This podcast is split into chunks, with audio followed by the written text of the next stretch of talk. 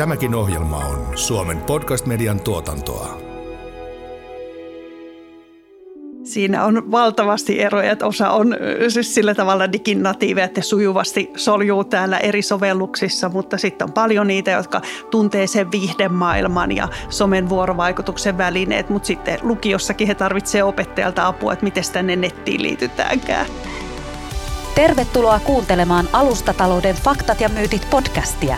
Alustatalous koskettaa jokaista, jolla on älypuhelin taskussa – Liity siis seuraamme keskustelemaan alustapohjaisesta taloudesta sekä sen nykyisistä ja tulevista liiketoimintamalleista. Tässä jaksossa pureudutaan oppimiseen ja siihen, miten data ja erilaiset alustat ovat vaikuttaneet ja tulevat vaikuttamaan suomalaiseen koulutusjärjestelmään. Tervetuloa Alustatalouden faktat ja myytit podcastin pariin. Mun nimi on William von der Baalen ja tänään Aisa Parina studiossa Robin Gustafsson, professori Aalto-yliopistosta. Moi Robin. Moi. Mistä me tässä jaksossa puhutaan? Tänään me puhutaan, miten opetus ja oppiminen mullistuu datan ja alustojen myötä.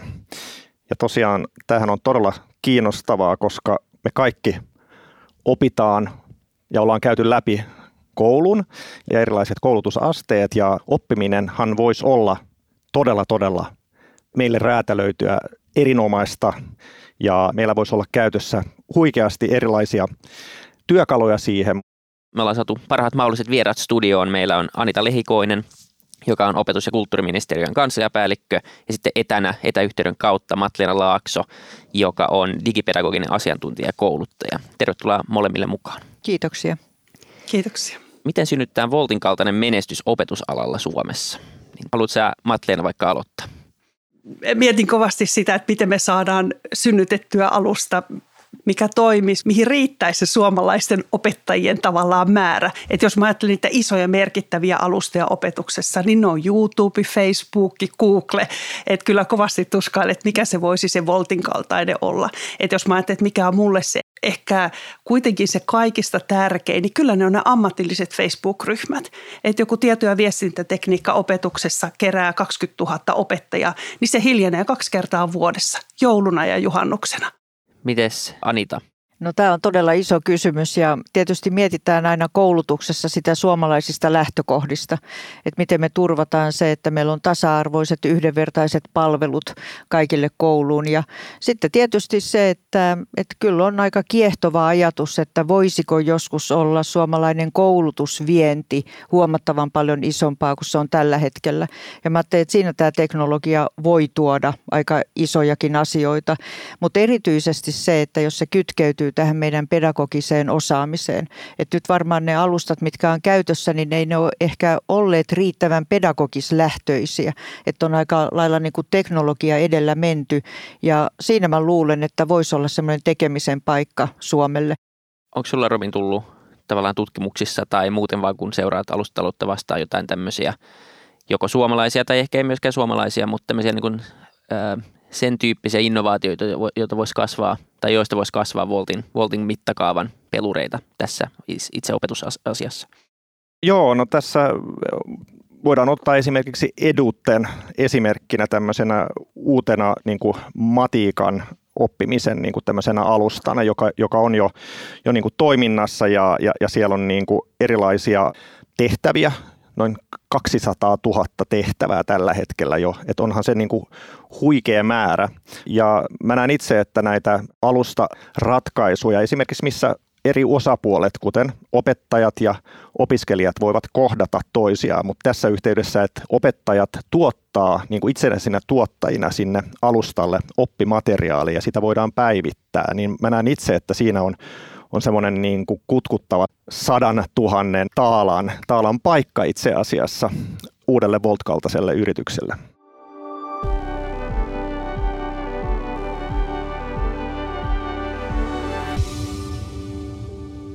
Ja se on aika jännä, Jenkeissä on aika monta isoa tämmöistä opetusalustaa jo olemassa, Coursera ja, ja tämmöisiä vastaavanlaisia, että siellä taas ollaan ehkä heikommalla osaamisella sitten kuitenkin pystytty totta kai aika paljon isommalle markkinalle luomaan sitten aika mielenkiintoisia firmoja ja sieltä tuntuu tulevan jatkuvasti uusia tämmöisiä ää, opetusalustoja ja firmoja. Opettajathan osaa sen pedagogiikan niin kuin todella, todella hyvin. Ja nyt, että me saataisiin niin kuin myös se rakennettua sinne niin kuin digiympäristöön entistä paremmaksi, niin siellä on, on mun mielestä uusia mahdollisuuksia. Ja toinen on se, että me opiskelijoina tai, tai niin kuin yksilöinä ollaan hyvin erilaisia kuitenkin meidän oppimismatkalla. Että me saataisiin räätälöityä meillä yksilöille parempia oppimis ratkaisuja siinä matkan varrella. Mä ajattelen, että tuossa tarjontaa on aika paljon, mutta juuri se, että mikä voisi olla sitten Suomen valtio, on tässä tietysti meidän opettajien osaaminen. Ja nyt varmaan aika kuluneesti sanon, että tämä covid-aikahan on osoittanut sen, että kun meilläkin koulut siirtyi etäopetukseen, niin sehän oli kuitenkin niin kuin opettajien tuottamaa opetusta, että meillä koulut ei, eivät olleet kiinni. Ja tässä on aika paljon tehty työtä ja panostettu siihen opettajan koulutukseen ja aika monella vaalikaudella kaudella niin kuin rahoitukset yleensä tahtoo kulkea, vähän on ne kärkihankkeita tai jotain muuta nimeltään, niin on opettajien digivalmiuksiin kiinnitetty huomiota, on ollut täydennyskoulutusta. Ja tämä on niin kuin se iso juttu, että miten niistä saadaan se kombinaatio.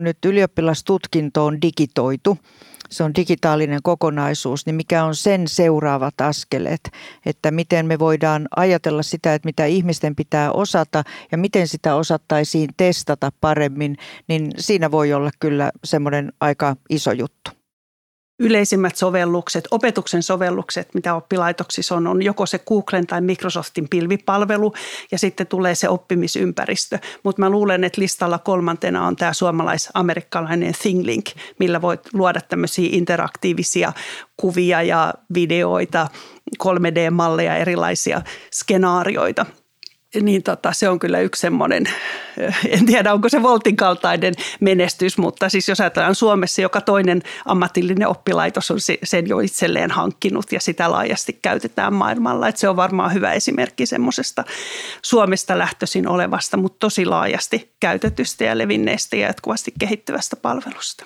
Kyllä.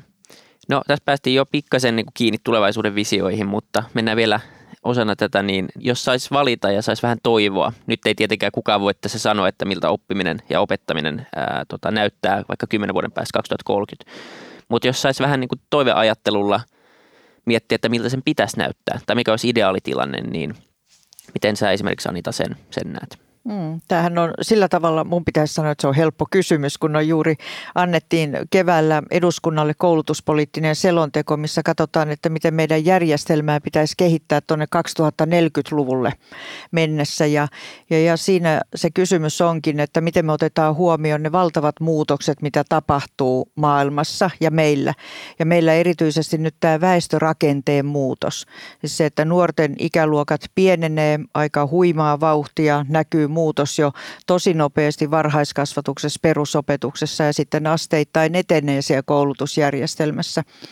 Ja sitten tietysti muutokset työmarkkinoilla, niin miten me todella pystytään turvaamaan se, että kaikki saavat mahdollisuuden oppia – ja siinä sitten tämä digitaaliset ratkaisut, niin ne kanssa, että jos me kuvataan vähän niin kuin ravintoketjuna sitä koulutusjärjestelmää, niin se siellä kolmannella asteella yliopistot, ammattikorkeakoulut, niin se digitaalisen oppimisen ja erilaisten järjestelmien käyttö on huomattavan paljon luontevampaa kuin sitten siellä pienten lasten koulussa, jossa sitten tämmöiset sosioemotionaalisten taitojen kasvattaminen ja se, että opitaan elämään ihmisiksi on aika iso osa sitä koulujen opetussuunnitelmaa.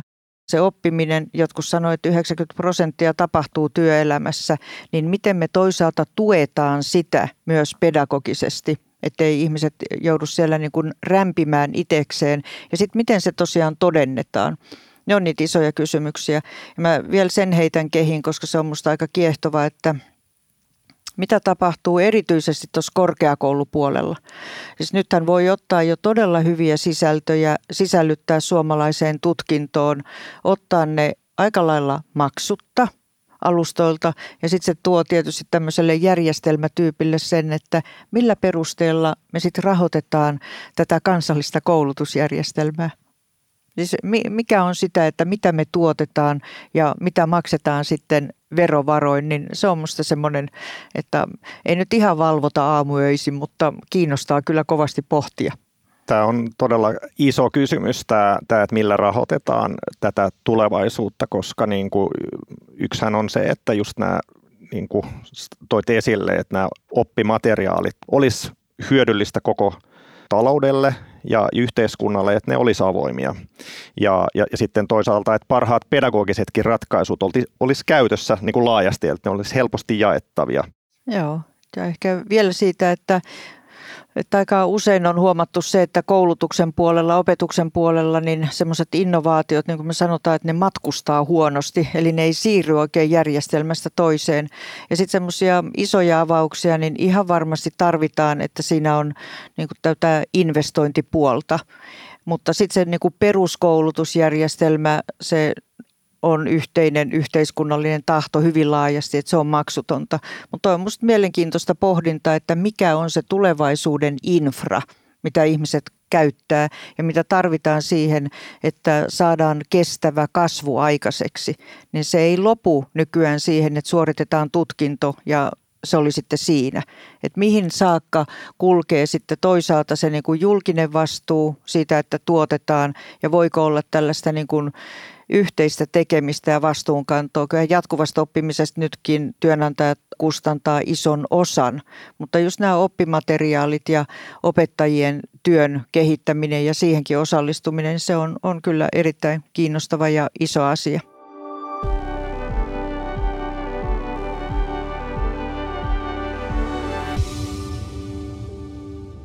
Kyllähän se tällä hetkellä, niin verkkotapaamiset on hyvin paljon sitä, että katsellaan niitä ihmisten nimikirjaimia siinä näytöllä. Ja mä uskoisin, että eiköhän tämä tule kymmenen vuoden aikana sitten jo muuttumaan, että jos ei nyt silloin vielä ihan hologrammeina toimita, niin tota, ehkä joku tämmöiset virtuaalimaailmat, mä oon nyt jo ollut useammassa seminaarissa Altspace VR-virtuaalimaailmassa ja muuta, niin varmaan tämmöiset tulee lisääntyä, että saadaan vielä enemmän sitä läsnäolon tunnetta kuin, kuin näillä nykyisillä videoneuvottelusovelluksilla. Vähän sen tyyppistä, mitä nuoret käyttää, monet jo ihan päivittäin siellä pelimaailmoissa, että oikeasti nähdään toiset ja kun saavut johonkin vaikka luokkahuoneeseen, voit valita, kenen viereen menet istumaan ja kuulet ne, jotka ovat sinua lähellä, mutta et kuule niitä, jotka ovat ehkä huoneen toisessa päässä. Että, että varmaan niin kuin nämä verkkotapaamiset tulee silleen muuttumaan. Anita nosti jo esille nämä avoimet oppimateriaalit ja mä oon niiden kyllä tosi vahva kannattaja ja on yli tai kymmenisen vuotta jakanut kaikki koulutusmateriaalini avoimesti verkossa ja siihen kovasti yritän opettajia aina myös kannustaa. Ja tota, kuulin eilen yhdeltä lukio-opettajalta tähän vähän huolestuttavan kommentin. Hän sanoi, että, että se avointen oppimateriaalien niin kuin tuottaminen opettajien taholta on selvästi vähentynyt. Hän puhui nimenomaan lukio-opettajista. Ja hän näki, että siinä on niin kuin parikin syytä. Yksi on se, että – nykyisin kustantajamateriaalit on tosi monipuoliset. Et silloin vielä, kun kustantajat tuotti vain paperikirjan, niin opettajan oli vähän niin kuin pakko tehdä niitä omia materiaaleja ja harjoituksia ja videoita ja muuta. Mutta nyt kustantajat tuottaa jo niin laajat hyvät materiaalit, että niilläkin pärjää tosi pitkälle. Mutta sitten se toinen haaste oli tämä maksuton toinen aste.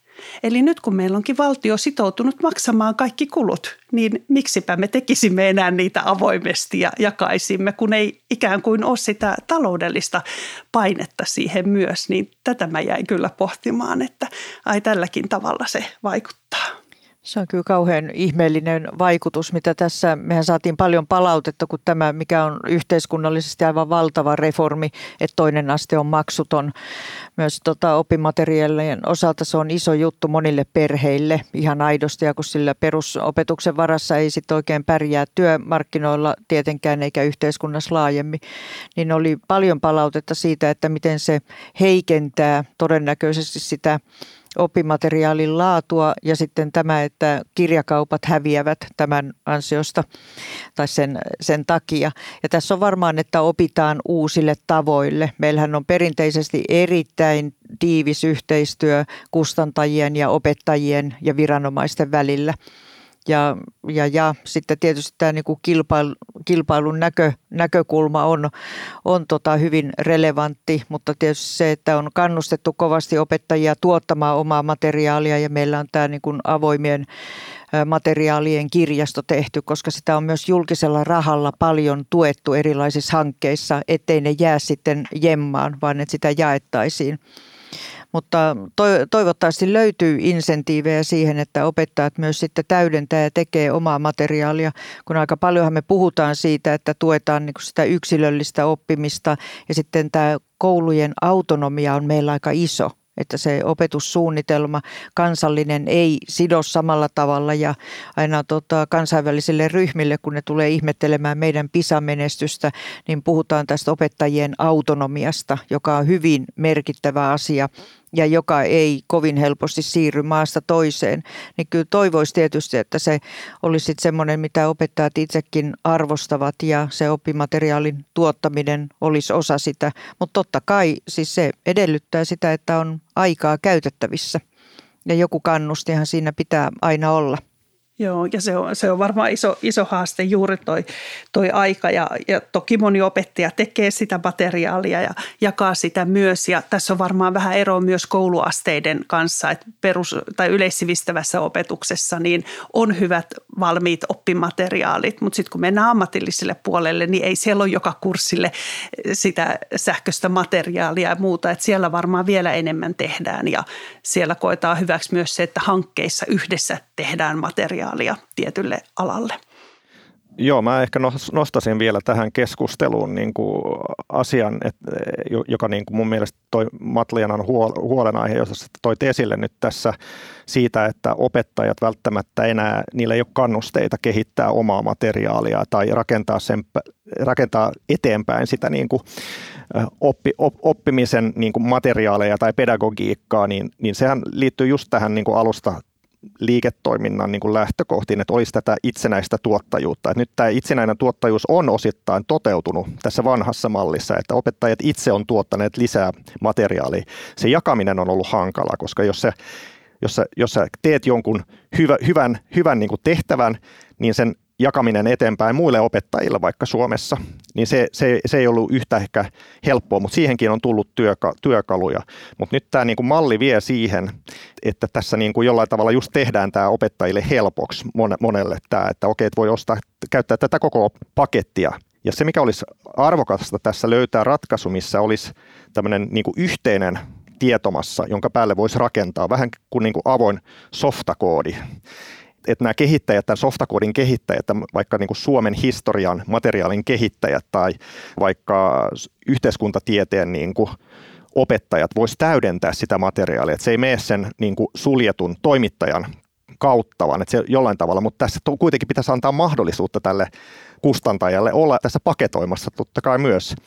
Että tämmöinen asia siinä on, mutta se kolmas asia on tässä se, että meidän pitää muistaa, että ketkä on nämä osapuolet tässä.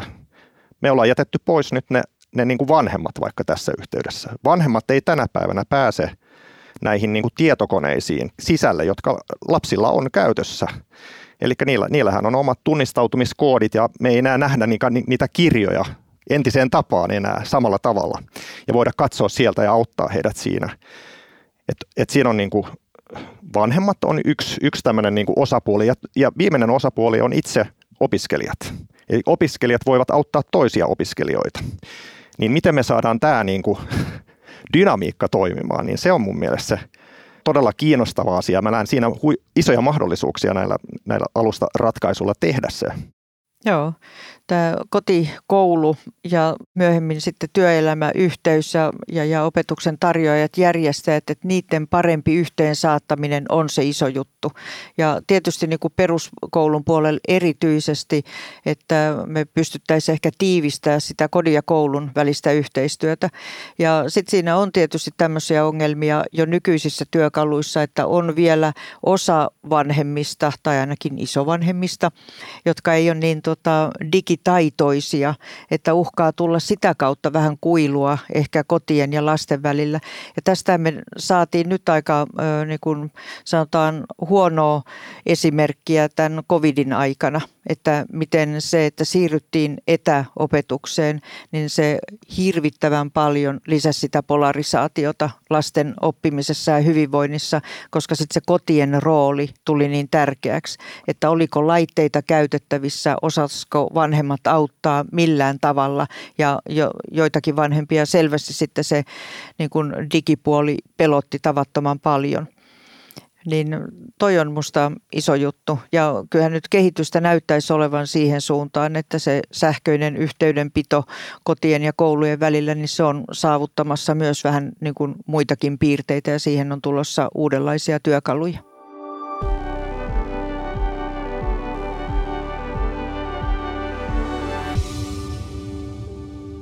semmoinen niin kuin ikään kuin interaktiivinen koulutusmateriaali, niin voisi olla aika hienoa, jos se oikeasti toimisi, että se järjestelmä huomaa, että joko että sä oot jäänyt pitkään jollekin kohtaan, tai se voi kysyä sulta, kun sä meet eteenpäin tai sä siirryt, että ymmärsit sä tämän, miltä tuntuu, tai kysyä jonkun tärppikysymyksen, ja jos sä vastaat väärin tai vastaat, vastaat, että et ymmärtänyt, niin sitten siihen voisi tulla joku toinen tapa esittää sama asia esimerkiksi videomuodossa tai podcast-muodossa tai mitä ikinä sitten onkaan ja tavallaan syventää sitä osaamista, niin kyllä, kyllä niin kuin varmaan mahdollisuuksia on verrattuna semmoiseen perinteiseen luokkahuoneoppimiseen ja, ja luennoimiseen on aika paljon ja myös se, se joustavuus, mikä siihen tulee, että voi opiskella oikeasti myös sitten vähän joustavuutta. Siis silloin, kun ihmiset varmaan oppii myös eri aikoihin, että jotkut, mä tunnistan itteni ainakin, että yliopiston aamu, aamuluennot jäi aina väliin, koska ei tarttunut, ei mitenkään niin kuin pystynyt. Mä olen niin, niin huono aamuisin, mutta että jos olisi saanut sitten illalla tulla vaikka, niin se olisi ollut myös ihan mielenkiintoista. Tämä on tosi tärkeä asia just se, että ja, ja kuka oppii mitenkin. Ja se, että me pystyttäisiin sitten tukemaan sitä oppimista kaikilla lapsilla ja nuorilla ja tietysti sitten myös aikuisilla Nimittäin taas mä palaan vähän kuitenkin siihen työelämäjuttuun, että monilla aikuisilla on todella huonot kokemukset vielä sieltä kouluoppimisesta. Niin miten me rohkaistaisiin sitä kautta ja just tämmöinen niin kuin adaptiiviset testit, niin nehän on äärimmäisen tärkeitä. Ja sitten, että siinä on palautetta myös sille opettajille. No sitten palataan tähän, että minkälaista dataa siitä sitten syntyy ja kuka piirtää sen kuvan meistä kaikista oppijoina. Niin sitten tullaan aika herkille vesille, että tässä alkaa olla sitten aika tulena tulenarkaa tavaraa? Tämä, on tulenarkaa tavaraa ja mä tunnistan sen täysin. Toisaalta niin kuin jos mietitään just miten tämä, tämä voisi kehittyä parhaimmillaan, antaa kannusteita yritykselle kehittää ratkaisuja, niin olisi se, että meillä olisi entistä enemmän, että se opiskelijalle itse kumuloitu se oma oppimisdata ja se olisi arvokas. Miten me ratkaistaan tämä, niin se on se seuraava kysymys. Mutta sitten vielä ehkä yhtenä asiana on datasta se, että meillähän on paljon dataa myös siitä, että miten me opettajina pärjätään ja miten meidän niin kuin, oppimateriaali toimii, miten meidän työpajat toimii, jotka me, meillä on näillä, näille opiskelijoille. Ja se on äärimmäisen arvokasta dataa myös, että me saataisiin entistä parempaa taas opetusta siellä, siellä, siellä varsinaisessa tilanteessa, niin, niin, niin siinä mielessä mun mielestä tässä on niin semmoinen rikkaus tässä tässä niin kuin opetusalan datassa, jota me ei olla vielä hyödynnetty. Toi mitä Robin sanoi, niin on minusta tosi kiinnostavaa, että opettajille tulee palautetta. Ja se on varmaan opettajan koulutuksessa vielä semmoinen, mitä ei ö, ehkä kauhean paljon ole uitettu siihen ainakaan peruskoulutukseen vielä ja voi olla sitten isot, iso markkina jatkossa, kun mietitään sitten opetushenkilöstön täydennyskoulutusta. Kun teknologia kehittyy huimasti, niin miten opettajien työtä voidaan tukea, niin se on kyllä aika iso asia. Kyllä. Jos puhutaan opettajista vielä vähän lisää, niin, niin miten te näette sen, että – paljon se heidän, heidän työnkuva on jo nyt muuttunut ja ehkä myös tulee muuttua tulevaisuudessa? Vai painetaanko kuitenkin samojen peruskysymysten äärellä, vaikkakin työkalut tässä jatkossa ehkä muuttuu vähän? Mites Matleena?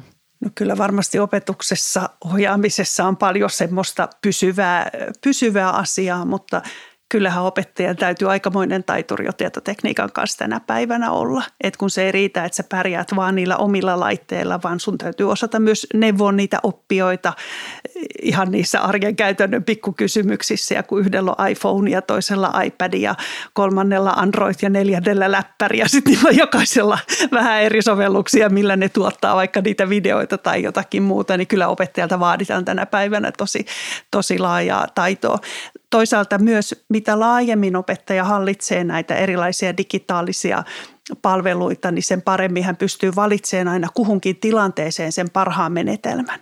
Koska välillä se asia opitaan parhaiten semmoisilla perinteisillä luokkahuonemenetelmillä, missä ei ole digiä ollenkaan mukana, ja välillä taas joku digitaalinen palvelu on se, mikä on siinä se paras tuki. Niin jos sä tunnet laajasti kaikkia, niin silloin sä voit valita kuhunkin tilanteeseen sen parhaan, parhaan työskentelytavan. Ja kyllä siinä tietysti on yksittäisten opettajien välillä varmasti eroja siinä, että miten tuttua se on luontevaa ja miten paljon osataan, että kyllä sekin näkyy tuossa covid-aikana.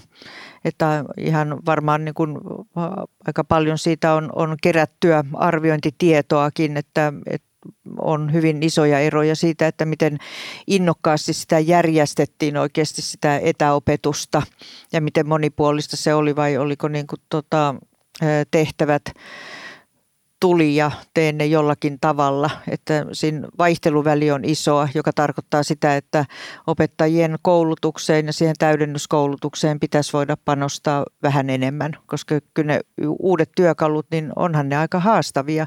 Ja just tämä, mitä Matleena sanoi, että kun on vaikka kuinka paljon, ja sitten saatiin palautetta myös kodeista, että kodeissakin oltiin aika tuskassa siitä, että jos oli useampia lapsia ja sitten oli niin kuin aika laaja kirjo niitä erilaisia alustoja, onko, oliko ne sitten aitoja alustoja, en ole varma termistä, mutta joiden kanssa sitten lapset joutu ponnistelemaan ja aikuiset siinä myös.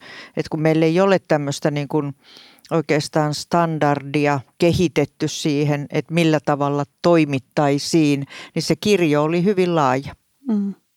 Ja kuitenkin usein oppilaitos tarjoaa ne tietyt perus sen pilvipalvelun sähköisen oppimisympäristön, ehkä yhden tai kaksi muuta sovellusta siihen, mutta alustat, mitä opettajat käyttää, niin niitä on satoja erilaisia niin kuin aktiivisesti käytössä voi olla yhdessäkin oppilaitoksessa. Että, että verkko on ihan täynnä erilaisia työkaluja tukemaan vuorovaikutusta ja havainnollistamaan ja semmoisia, mihin opettaja rakentaa materiaaleja ja muita. Että se on aika iso niin kuin se valinnan vaikeus, että mitä se yksittäinen opettaja ottaa käyttöön ja sitten kun siihen lisätään, että no miten tietosuoja ja miten saavutettavuus ja hinta ja kirjautuminen, niin se ei ole mikään ihan helppo, että sitä, niitä hyviä alustoja on niin kuin nettipullollaan, mutta sitten se valinta, että minkä haluaa ottaa käyttöön, mikä tukee oppimista ja minkä saa ottaa käyttöön, koska oppilaitoksen käytännöt on hyvin erilaisia kuitenkin tämän suhteen myös. Joo, ja tässä ehkä, ehkä vielä semmoisena näkökulmana, että jos opettajille tulee just nämä vaatimukset näistä digitaidoista, niin yhtä lailla niin kuin opiskelijoille, niin kuin sä toit esille Matleena, on, on, on vaatimuksia digitaidoista, mutta toisaalta siellä löytyy näitä diginatiiveja, jotka ovat äärimmäisen nopeita löytämään niitä, niitä hyviä työkaluja ja ne leviää nopeasti ne työkalut, mitkä ne käyttää vaikka videon tuottamiseen tai, tai sitten ne yhdistää materiaalia jostain hyvistä lähteistä, mutta nehän etsii myös laajasti, niin kuin just kun niillä on erilaisia projektitöitä, niin ne etsii laajasti ympäri verkkoa niin kuin sitä ja, ja yhdistää sitä, että, mutta että siinäkin on eroja nyt sitten niin kuin näiden opiskelijoiden välillä, välillä varmaan. Siinä on valtavasti eroja, että osa on siis sillä tavalla diginatiiveja, että sujuvasti soljuu täällä eri sovelluksissa, mutta sitten on paljon niitä, jotka tuntee sen viihdemaailman ja somen vuorovaikutuksen välineet, mutta sitten lukiossakin he tarvitsevat opettajalta apua, että miten tänne nettiin liitytäänkään. Että, että niin, niin kuin opiskelijoiden kuin opettajan suhteen, niin meillä on hirveän iso niin kuin se haitari, että missä mennään. Että toisilla on ihan perustaidot ja toiset on niin kuin tosi osaavia ja siinä täytyy sitten ryhmässä myöskin aina hyödyntää sitä, että kuka osaa, niin ne voi auttaa muita. Ja välillä se on se oppia, joka auttaa sitä opettajaa. Mutta sitten täytyy myös muistaa, että meillähän on tosi laajasti käytössä suomalaisissa oppilaitoksissa tämmöinen erilainen digituutori, digimentorijärjestelmä. Sillä on monta erilaista nimeä, mutta että oppilaitoksissa on paljon opettajia, joilla on aikaa ja resursseja siihen, että he auttaa ja tukee muita opettajia siinä arjessa. Ja se on kyllä musta ihan se semmoinen perusedellytys, että jos ei ole tukea tarjolla, niin miten voidaan edellyttää, että opettaja sujuvasti käyttää näitä kymmeniä eri sovelluksia ja kehittää opetusta. Kyllä. Ehkä lopuksi sitten semmoinen kysymys, että mitkä on ne miinat, mihin me voidaan astua, että minkälaisia riskejä tässä on, että jos miettii niin kuin tälleen vaan, niin, niin jotenkin yksi riski silleen kansakunnan tasolla, että me jäädään tästä koko oppimisen digitalisaatiosta ja datan käytöstä kaikista niin kuin jälkeen ja meidän valtavan hieno koulutusjärjestelmä ei olisikaan jatkossa ehkä maailman parhaimpia. Mutta onko muita riskejä, mitä tässä voi niin kuin mennä pieleen tässä matkan varrella? Mä en usko, että me jäädään jälkeen. Me, me ollaan aika hyvässä tilanteessa, koska meillä on kuitenkin se, meillä on se opettajan koulutus, kohillaan. Että se on yliopistossa tapahtuvaa, jolloin siinä on vuorovaikutusta jo kaikkien tieteen alojen kanssa. Ja sitten meillä on hyvä infra maanlaajuisesti. Sehän ei ole mitenkään itsestään selvä. Ei, ei tarvitse Euroopassakaan kovin kauas mennä, kun sekään ei toimi. Ja laitekanta on aika lailla kunnossa. Ja sitten, että meillä on ajantasaiset kuitenkin meidän opetussuunnitelmat, niiden perusteet. Mutta sitten se, että, että meidän täytyy löytää se niin kuin yhteinen näkemys ja tahto. Toi on tosi tärkeä asia ja myös se, sanotaan se kieli ja kulttuurihan määrittää myös sitä, että miten me ajatellaan, miten me tehdään asioita ja ymmärretään asioita syvällisesti, niin kyllä mä näen sen, niin kuin, että voidaan tehdä äidinkielellä ja, ja, ja että nämä oppimisalustat ovat äidinkielellä. Mutta totta kai tänä päivänä se rikas äidinkielen jo käyttö Suomessakin, niin se pitää mahdollistaa, mutta alustathan just sen mahdollistaa itse asiassa tänä päivänä, että sehän on se kiehtova asia oikeastaan. Mutta se, mikä mä toisin esille, tämä niin kuin, mit, mitä haasteita me voidaan nähdä, että voisi olla edessä, on se, että, että jokainen jokainen vaikka kunta lähtee kehittämään omia ratkaisujaan tässä, tässä tilanteessa, tai että se tärkeä olisi se, että siirrytään tähän, näin tämmöisiin laajempiin niin kuin yhteistyöhön, jossa niin kuin näitä alustapohjaisia, datapohjaisia niin kuin oppimisratkaisuja kehitetään. Et, et, et se yhteiskehittäminen on, on todella, todella olennaista tässä päivässä. Et me ei saada skaalautumaan nämä, nämä niin kuin ratkaisuit ja semmoisia, niin että sieltä voisi syntyä näitä tulevia voltteja tai vastaavia oppimissektorissa, jos me ei, me ei tehdä tätä. Joo. Olen kyllä ihan samaa mieltä kahden edellisen puheenvuoron kanssa, että Anitan tavoin niin en mä näe riskiä siinä, että Suomi kyllä pärjää. Että meillä on hyvin koulutetut opettajat ja, ja se on niin kuin semmoinen hyvä lähtökohta sille. Ja kyllähän tämä korona-aika näytti sen, että Suomessa koulut pyöri koko ajan koulunkäynti ei pysähtynyt viikoiksi tai kuukausiksi. Ei meidän tarvitse mennä kuin Keski-Eurooppaan, niin siellä on maita, missä monet lapset on ollut kuukausia täysin, täysin tota poissa, poissa koulusta. Ja sitten kyllä täytyy koronasta sanoa, että kaikista niin kuin negatiivisista puolista huolimatta, niin kyllähän mä ammatillisesti olen aivan riemuissani siitä, että yhtäkkiä kaikkien oli pakko siirtyä silloin se ensimmäinen koronakevät niin etäopetukseen, koska on se tuonut niin valtavasti osaamista opettajille kuin opiskelijoille. Että nyt on niin kuin aikamoinen digiloikka, se sama mitä tässä on vuosikymmenet erilaisten hankkeiden hankkeiden avulla koitettu tehdä, niin, niin tota, nyt on menty iso loikka eteenpäin.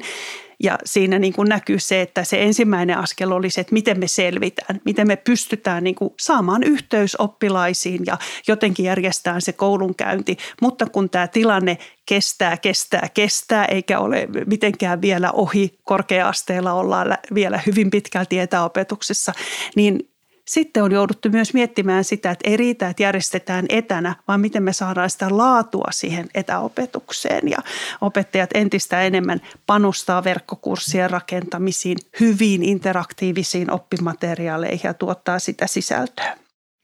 Tätä voisi jatkaa mun puolesta ainakin loppupäivän, mutta tota, mä luulen, että me joudutaan pikkuhiljaa lopettelemaan. Ää, mutta tässä on mielenkiintoinen vuosikymmen edessä meidän opetuksen suhteen ja tota, jännä nähdä, mihin tämä kaikki, kaikki nämä visiot, mitä tänäänkin on tällä kerrottu johtaa, niin kiitos kaikille vierailusta ja kommenteista ja osallistumisesta. Kiitoksia. Kiitos. Kiitos. Ja kiitos kaikille kuuntelijoille. Palataan taas ensi jaksossa asiaan. Moi moi. Kuuntelit Alustatalouden faktat ja myytit podcastia. Tämä oli toisen kauden viides jakso. Seuraavassa jaksossa puhumme muun muassa siitä, miten älykellojen mittaama data voisi mullistaa terveydenhuollon. Jos pidit tästä ohjelmasta, muista seurata podcastia Spotifyssa tai tilaa ja arvostele ohjelma Apple Podcastissa, niin muutkin löytävät ohjelman pariin.